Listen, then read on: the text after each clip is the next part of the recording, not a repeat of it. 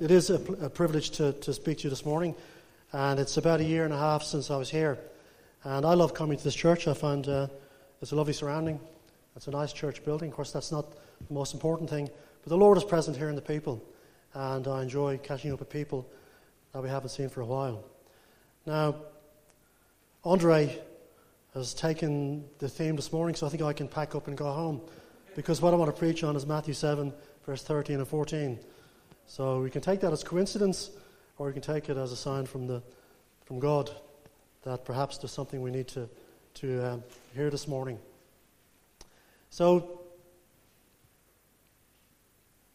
let's perhaps read that scripture first. And Andre emphasized part of it, but I'd like just to read the two verses in total. So Matthew 7, verse 13 and 14. It says there, Enter ye in at the strait gate, for wide is the gate, and broad is the way that leadeth to destruction. And many there be which go in thereat. Because strait is the gate, and narrow is the way which leadeth unto life, and few there be that find it. Now, that's probably a passage of scripture that's been spoken on by many uh, a teacher or a preacher over the years. And uh, it's a good thing, I think, before you look at a scripture to go into the context. And the context here is it is Jesus, of course, speaking, but it's at the end of a very long um, run of teaching the sayings of Jesus and um, preaching. And if you go back to Matthew verse or chapter 5, you'll find that Jesus starts here with what's called the Beatitudes. And he talks about those who are blessed. And perhaps there's people in there in that group that are blessed that may not seem the most likely people to be blessed. The ones who mourn, the ones who are struggling, the ones that are suffering for righteousness' sake. Now it's interesting at the very start of that, he says, And seeing the multitude, he went up into a mountain. And when he was set, his disciples came to him. Now, many times I've listened to, to teaching and preaching on this particular passage. That's Matthew 7 13 and 14, where it's putting it in the context of the world or the lost. But Jesus here is clearly speaking to his disciples. And if you go from here, it's probably the greatest sermon, the greatest passage of teaching the world's ever heard. And it starts in chapter 5, and you can follow it. It goes right through up to the end of chapter 7. And it says there in verse 28 and 29 and it came to pass when Jesus had ended these sayings, the people were astonished at his doctrine, for he taught him as one having authority and not as the scribes. So, it's an amazing and powerful section of the book of Matthew. And again, just to put in context, just look at some of the things he covered. All things which are relevant to the life of a believer. So he Obviously, we mentioned the Beatitudes about those who are blessed, those who are truly blessed. He goes on then and he talks about the salt of the earth, what it is for a Christian to be the salt of the earth. He talks about the law. He didn't come to destroy the law, but to fulfill the law. He talks about breaking the commandments. He talks about teaching on murder and anger and um, temptation. I'm just looking at the headings here divorce, teaching on making and taking oaths, teaching on forgiveness. You know, we have to forgive. We can't expect anything from the Father in heaven unless we forgive.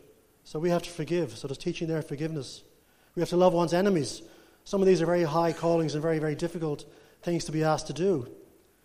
There's teaching on giving, there's teaching on prayer. We have the model prayer, the model template. Our Father who art in heaven, hallowed be thy name, that great prayer.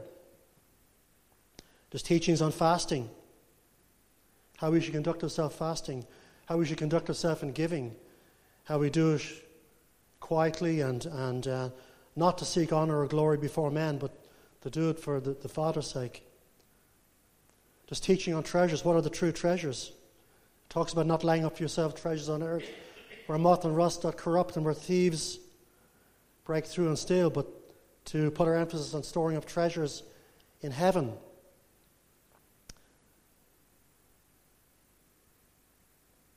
Worry. He's talking about worry. He's talking about what to seek first. Seek ye first the kingdom of heaven and his righteousness. Now, following up to, up to where we're coming close to our passage, judging. How should we judge? Asking and receiving.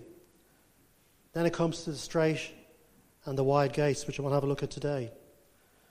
So, it, this is a passage that's in a whole body of some of the most profound teaching and examples for the believer that can be found. And the callings are very high. And what's mentioned in those chapters 5, 6, and 7, that's the standard that we're measured against.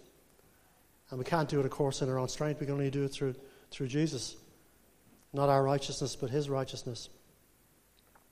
So that's just by way of introduction. And just to, to continue an introduction, bearing in mind we're talking now, that Jesus was talking to his disciples. And equally, we can apply it to the world as well. We can apply this this morning to those who are lost, who don't know the Lord. But a serious question this morning. And that question is 2 Corinthians 13, verse 5. And it's something perhaps we would all think of from time to time. The question would be how we can be sure we're saved. Am I right with God? And what it says in that scripture is to examine yourselves, whether you be in the faith, prove your own selves. Know ye not your own selves, how that Christ is in you, except you be reprobates, or that's the old King James for disqualified. So there's an urging there not to, I believe, to make assumptions or to take things for granted, but to constantly check ourselves and to check ourselves not against worldly wisdom or worldly standards, but against the Word of God and the standards He's laid out. Another question we might ask in the context of Matthew 7 13 and 14 is Do all roads lead to God? Many Christians, maybe use the word Christian with a small c, would accept that nowadays, that all roads lead to God. Or, you know, we can fellowship with people that don't believe the same thing at all, that uh, differ drastically.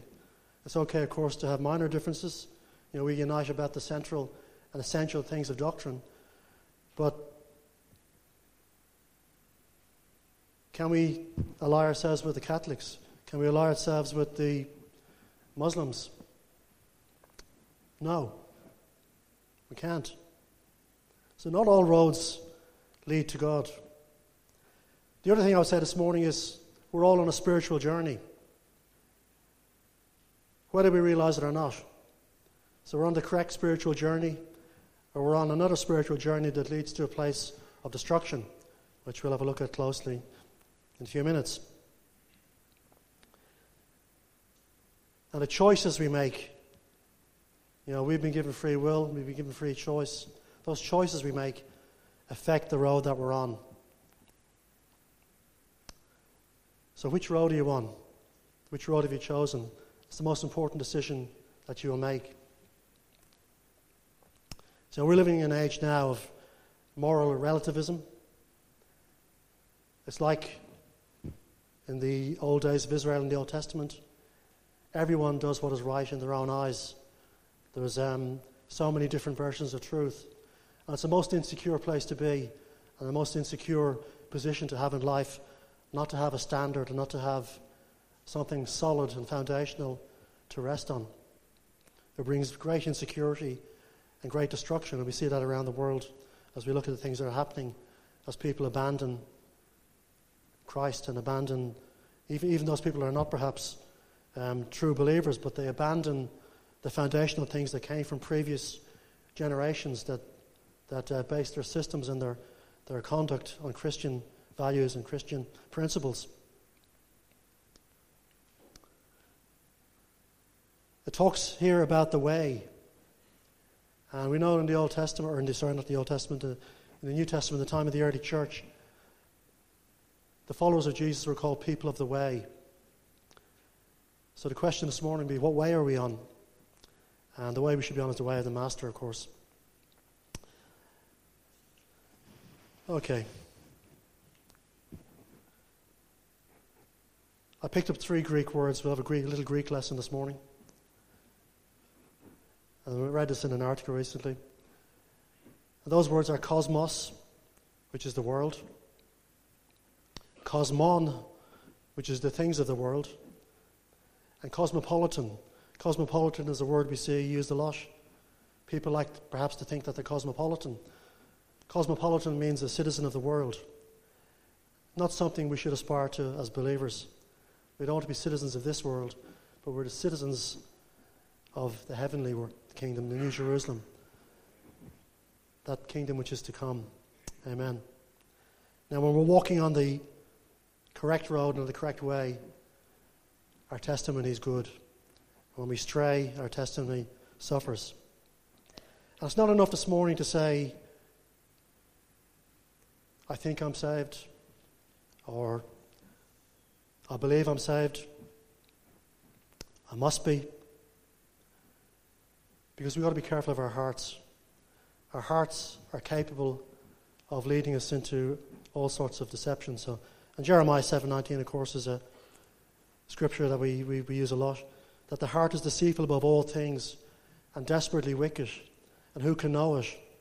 And it's a very, very true statement that we shouldn't again make assumptions. We should be constantly checking and measuring ourselves against God's standard because the heart will lead us astray and the heart will deceive us. So we should examine ourselves.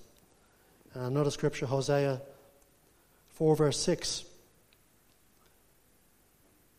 The importance of adhering to this word and knowing the word of God. My people are destroyed for lack of knowledge because thou hast rejected knowledge. So, very, very common, well known, but very, very relevant scriptures. Question I'd ask again this morning where are you getting your knowledge from? Is it from the most popular preacher on the circuit at the moment? Or perhaps from the internet? Or is it from God's Word? Again, I know this is a church here where, where Pastor John emphasizes the importance of the Word, and the Word is held central. And I only want to add to that and just compound that this morning that it really, really, really is essential, particularly these days, that we don't go off in all different directions and listen to the latest teaching without thoroughly checking it and making sure it lines up with this standard in front of me here. We hear in the news a lot in terms of President Trump about fake news.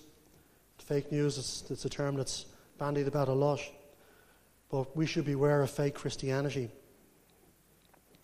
Now, these teachings we just mentioned, going right through 5, 6, and 7 of Matthew, they're simple when you look at them in isolation, but they're so profound. Now, I want to just spend a little bit of time now and look at these two gates, two roads, two ways, and just talk a little bit about those because they're very, very relevant. So, there are two gates that are mentioned in those passages 13 and 14. There's a wide gate.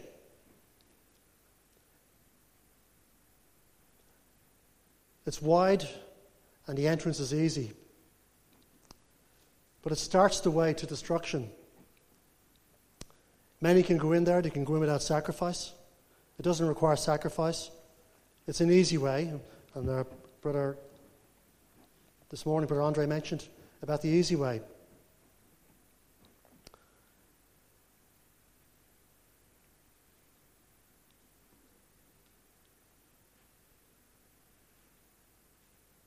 Most people, they pass through this gate. They don't give any great thought. They don't give second decision. There's no boundaries, no restrictions. It's the path of least resistance, another term that Andre used this morning. You can bring whatever baggage you like through this gate. You can be your materialism, your prejudices, your hatred, your unforgiveness. Nobody's going to question you or, or um, challenge you. You'll go with the flow.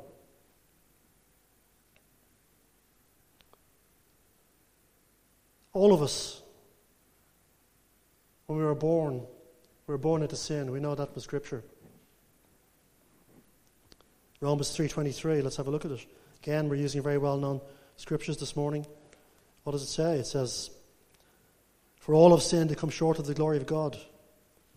That's the condition we come into this world in. So, in a sense, we're already at that gate. But, praise God, all of us will get the chance to hear the gospel preached. None of us can have an excuse. We hear the gospel preached, and then we have a choice. We are creatures of choice. We've been made that way. And we can decide to do a U turn, as it were, a spiritual U turn, and come back to the other gate. So, what's the other gate? It's the narrow gate. Again, mentioned in verse, verse 13. And it's beginning, it's the beginning of the way to life. Again, the other gate was broad. Why is this one narrow? It requires self denial and obedience. Matthew 16, verse 24, it says, Then said Jesus unto his disciples, If any man will come after me, let him deny himself and take up his cross and follow me. Goes on to talk about losing your life. Not very inviting terms for this particular gauge. There's no room in there for consuming desire for materialism. And we could jump back to the previous chapter, Matthew 6, 19 to 20, when they're talking about treasures. You know, and urging by Jesus not to be caught up in laying up treasures in this earth because they're only transient. They're going to get destroyed. Everything here is going to get consumed eventually and, and um, will face destruction. So the overemphasis or overconcentration on things of this world, there's no eternal value in it. But there is great value in laying up things that are of eternal value, treasures in heaven. That could be winning souls, could be preaching his gospel. There are many things that come under that heading. But they are the things of eternal value. The things that change people's lives, turn people to the Lord. There's an interesting um, picture I thought of. I don't know if anybody remembers, in about 2016, there was a, a, an Emirates flight, I think it was coming from India, and it crash landed at Dubai airport. And it caught fire, and it was starting to burn outside, and smoke was filling the cabin. And there was all these people on board, but they were busy opening the overhead lockers, trying to get out their, I guess, their laptops and packages with passports, whatever and the stewardesses were screaming, Get out, get out, get out. So, in a sense, there's a bit of a picture there about sometimes trying to take your baggage with you or trying to hold on to things. To me, it conveyed a picture that can actually result in death, spiritual death. Of course, in the case of the plane, you're talking about physical death, but, but trying to hold on to things. I've, I've heard it said by people before that we should hold on to things like that loosely in our hands, not like that. So trying to hold on to things sometimes has the, the opposite effect of what we, what we might think.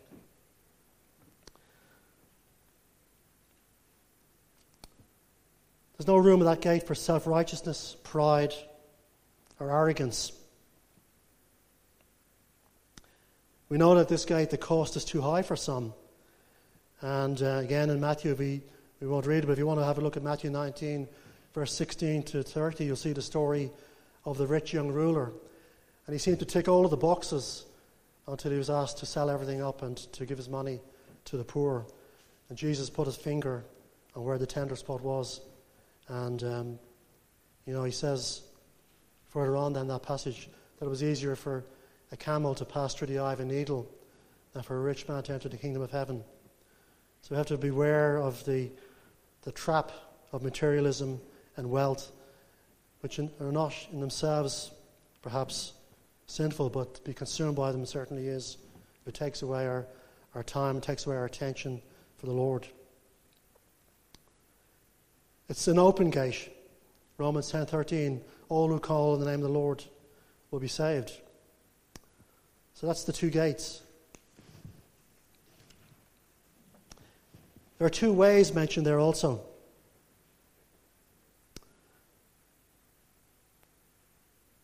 There's a Broadway. I guess you could play, play on words. You could think about Broadway in New York. Maybe there's a connection, I don't know. so there's a Broadway. And on this Broadway, any behavior is acceptable. On this Broadway, you're not going to stand out among the crowd. You're going to go with the flow, you're going to blend in.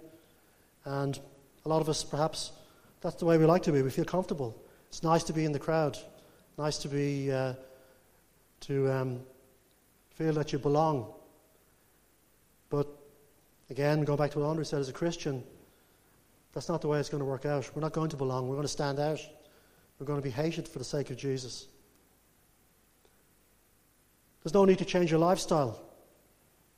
You know, you can happily promote gay marriage. You can happily, you know, talk about your rights, gender equality, whatever you want. Perhaps you'll get cheered for it. People will lift you up and think that you're a great person. You may think you're free and liberated on this road. A lot of people think perhaps, oh, we're liberated from the bonds of stupid Christianity and, and uh, these crazy people. But they're not really liberated, they're enslaved. They're enslaved to the God of this world. You might think you're tolerant or open minded. But in fact, those on that road, they're rebellious and disobedient to God. There's a second way, there's a narrow way. Or again, as Andre would, say, would have said this morning, the difficult way. And um, anybody who's ever convinced you that Christianity is an easy walk, well, that they've, they've fooled you. It is a very difficult walk, and um, it's, um, it's going to get more difficult. And we can see it even happening here, and not just in, in places like Sri Lanka, but it's um, starting to take shape here, and, the soft end of persecution, I think, is, is starting to come in. And it's not popular. It's not popular to be one on the, um, the narrow way or to take a stand for Jesus. I mean, even look at um, the Israel Folau recently, and look at even Christians who would have ticked that they support them, and then they get picked off, and their, their or their positions are threatened, and they withdraw their criticism. So so it's, um, it's a difficult way. Not many are going to actually stand. Some will give way and um, succumb to pressure and to, and to persecution. When I thought of this difficult way, I thought of um, I don't know if you've ever seen any of these, these programs about truck driving in Afghanistan or up in the Himalayas. And you have these trucks and they're driving along the edges of massive mountains, and you have a huge drop down on your your, uh, pass- your passenger side, and it's almost as if the road is starting to crumble at the edge as they're driving, and they still manage to pull in, and a truck can pass them by, and it's a treacherous way and a demanding way. So the way to life is difficult. On this way, your righteousness must exceed the righteousness of the Pharisees according to Jesus. In Matthew 5, verse 20, he says, For I say unto you, except that your righteousness shall exceed the righteousness of the scribes and Pharisees, ye shall in no case enter into the kingdom of heaven. That's a tall call, isn't it? Big request. We know we can't do that ourselves. When you're on this way, it requires commitment and not casual agreement. Jesus doesn't want part of us, he wants 100% of us. And it will cost everything. Many refuse to go on this way. Because to go on the way, they will have to give up the pleasure or the enjoyment of the sin. And sin's got a big hold. Sin is a very attractive thing, seductive thing for many, and you know the pleasures of sin hold on to people, hold on to them from from taking the right choice.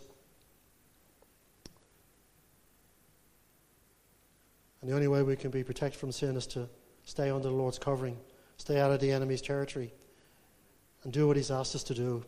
And if you read through chapter 5, 6, and 7, there are a lot of instructions and a lot of um, standards that we have to meet. Now, pressing on, looking closer at those two verses again, there are two groups of people. There's one group called the many. Again in verse 13. Many there be which go in thereat. Now, Scripture doesn't say that all are going to be saved. In fact, I, I, the way I understand it, most are lost. If you look back through the Scriptures, through the Old Testament, perhaps you see patterns of that. You see that in Noah's time, when the, the world was judged and destroyed, there was only eight people came through. Sodom and Gomorrah, only a few came through. The crossing into the promised land, only a few went through. So,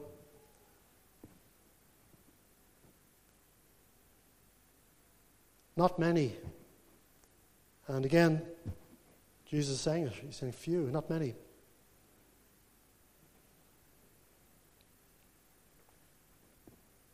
So we're making a stand apart from the crowd. You have to make that stand apart from the crowd or risk being lost. Fairly confronting words, but um, it's good to know where we stand. Not to be in any sort of false, uh, belulled in any false sense of security. It's good to know what's needed and, and to take in what's said here. In the world, we talk about security in numbers. Perhaps there's a contrast here. Perhaps spiritually speaking, not necessarily so. Maybe there's not security in numbers.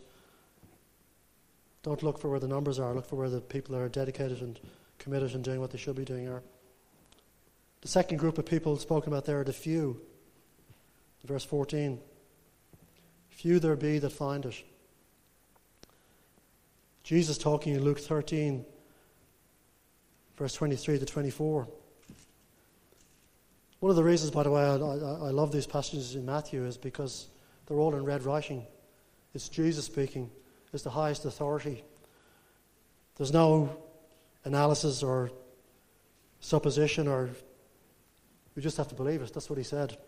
It comes from the highest authority. So 23 and 24, and the Lord said unto the servant, Sorry, I beg your pardon, reading the wrong place, wrong chapter. 23 and 24 of chapter 13. Then said one unto him, Lord, are there few that be saved? And he said to them, Strive to enter in at the strait gate, for many, I say unto you, will seek to enter in and shall not be able. That's an interesting thought to consider, that people would want to go in but not able. A couple of things come to mind there. Whether those people are willing to lay down what they need to lay down, or perhaps they're trying to be saved according to their own terms. It's like that thought that um, I'll stay where I am now, or I'll stay in the sin I'm in, and I'll give my life when I'm ready. And we know it doesn't work that way, that salvation is of the Lord, and you can only come at the timing when He calls you, not at the time you choose. So we just can't decide to go in on our own terms. It has to be according to the Lord's way. There are two destinations in those two passages. The first one is destruction. The road that leads to destruction in verse 13. Another interesting passage of Scripture, 2 Thessalonians 1, verse 7 to 9. And to you who are troubled, rest with us when the Lord Jesus shall be revealed from heaven with his mighty angels in flaming fire, taking vengeance on them that know not God, and that obey not the gospel of our Lord Jesus Christ, who shall be punished with everlasting destruction from the presence of the Lord and from the glory of his power. Jesus is loving. If God was loving, he'd never do that, would he? That's what's going to happen. There's great judgment, great vengeance going to come on those who have not obeyed the gospel. And we'll never be able to stand in front of them and say we didn't hear or we weren't given the opportunity. I actually, I think of my brother actually, he comes to mind. I have a brother, he's my eldest brother, and many times I've, I've um, you know, tried to steer the conversation to, to spiritual matters and And um, hasn't worked so far, but we pray, pray, keep praying that the Lord will soften his heart. But one of his uh, responses to me would be, "Oh, you, you guys are all the same. Look at all these. You're all hypocrites." The famous criticism that that, that uh, Christians get. And look at these money preachers on TV. They're they're gangsters, and you know, you're all the same. And my only response to, to him and to uh, people that would say that same thing is, well, when you stand before the Lord, you won't be able to use the misbehavior of others as an excuse for your own situation. You're going to be on your own with Him, and it's, it's too late. So criticizing others now or, or looking for loopholes or, or calling people hypocrites or whatever ain't going to wash in the day when you stand before the Lord. So, so and it's a good, a good answer to give to people that, that say that, say those sort of things to you. John very clearly in Revelations 20, verse 15, talks about the lake of fire.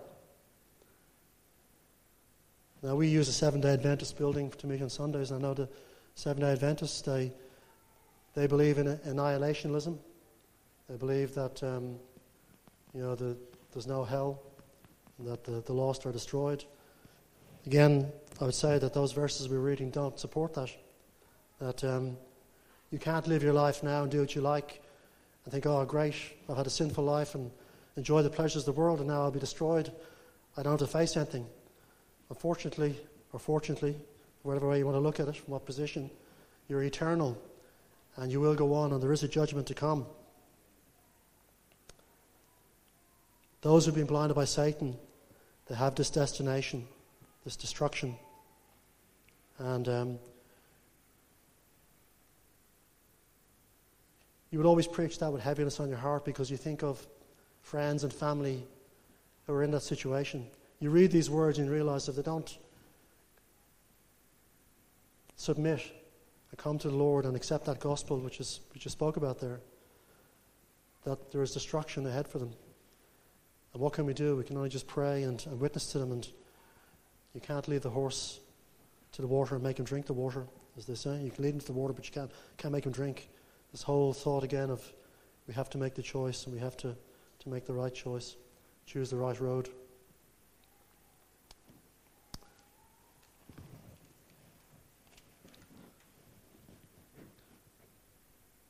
The other destination is a better destination.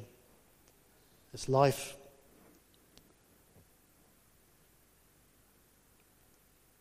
The narrow way, narrow is the way which leadeth unto life, and few there be that find it.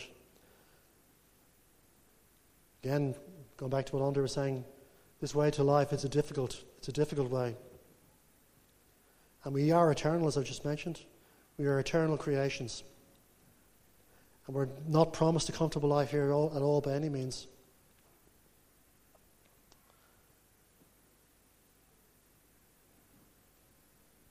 Probably heard it said many times the idea that you come to the Lord and um,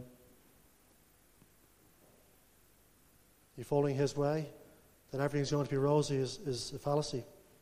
And I just mentioned to the brother before the meeting that um, when Jem and myself came to the Lord and we made that decision, literally all hell broke loose out and all sorts of things went wrong. So it's, I can testify to that, that it's, um, it's not a, an easy way. Satan will leave you alone as long as you're wandering along that wide road, causing no problem, no danger. But the minute you take the right way, the minute you become a, pray, a praying saint, a servant of the Lord, a minister of the gospel, you can guarantee you're going to be attacked.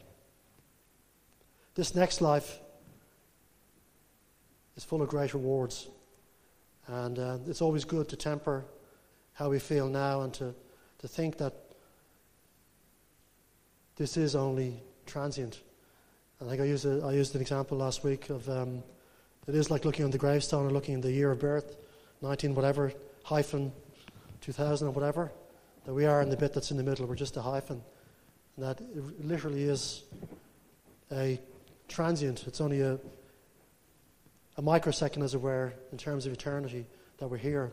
But compare that to what lies ahead and to the glory and to the, the, um, the blessing that lies ahead for us who stick to the narrow road and, and do the right thing and and one day we'll see the Master face to face.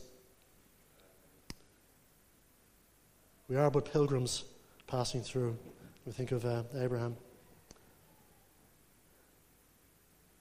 This everlasting life, it's a gift of God.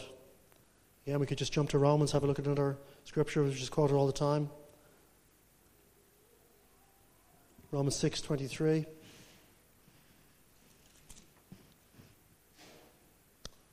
For the wages of sin is death.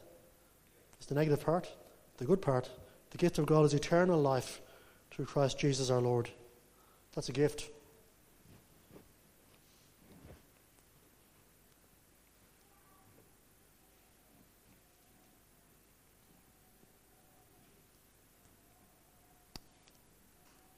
On this road, or this life, will bear the fruit of holiness. And we'll look at one more scripture in Romans. Romans 6 20 to 22. A little um, earlier on.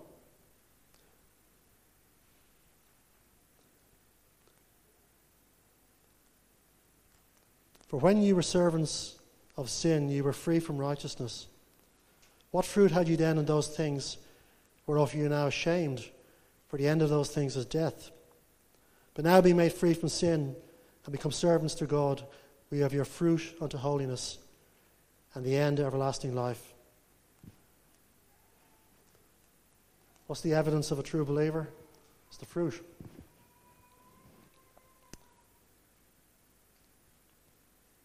Few people, unfortunately, find the way to life, and it is a sad thing. So, bring it to a conclusion. Two gates, two ways, two groups, and two destinations are in those verses. Many think that their works put them on the right road.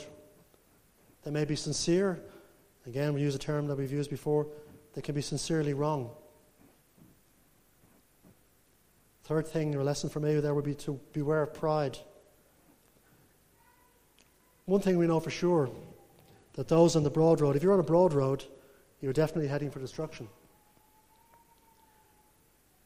I would qualify perhaps the narrow road. Perhaps there are some who think they're on the narrow road, and I'm just alluding to something that Anton Bosch mentioned a few weeks back. That sometimes we can become proud or arrogant in the thought of being a remnant, that we're something special. And just because you're a remnant doesn't necessarily mean you're the right remnant. So you want to make sure you're in the correct remnant. Again, this thing, this is the guideline, this is the, the measuring stick.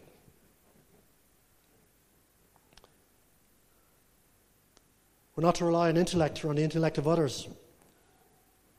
And come back to the very clear statement in John 14, verse 6 I am the way, the truth, and the life. No one comes to the Father except by me. And um, I would use that for anybody who uses any sort of intellectual argument to argue any other way. That they're the very clear words of Jesus, and they supersede and, and go above all intellectual arguments. There's only one way. Do you want to go with the crowd or do you want to stand with Jesus? And that's a decision we all have to make. You know, to abandon those things which are destructive, to abandon the things of sin, and to go with the small few to stand with Jesus. The next passage of Scripture going to look at, I find it very disturbing because it's later on in this chapter where we're talking about the, the two gates and the two ways.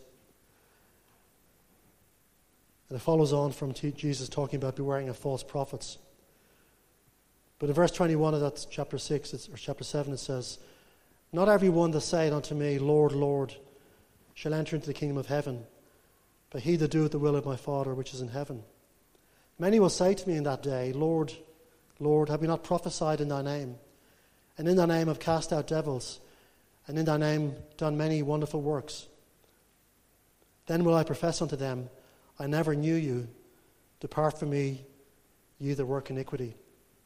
That's probably the most frightening three verses in Scripture, or one of the most frightening.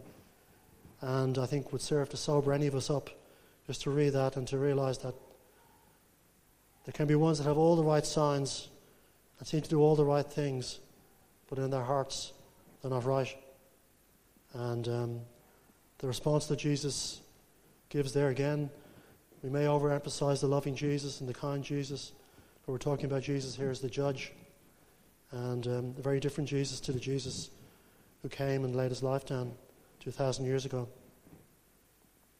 So that's a, a word of uh, warning and something to sober us up spiritually. One other point I'll make in conclusion you can't have one foot on one road and one foot on the other.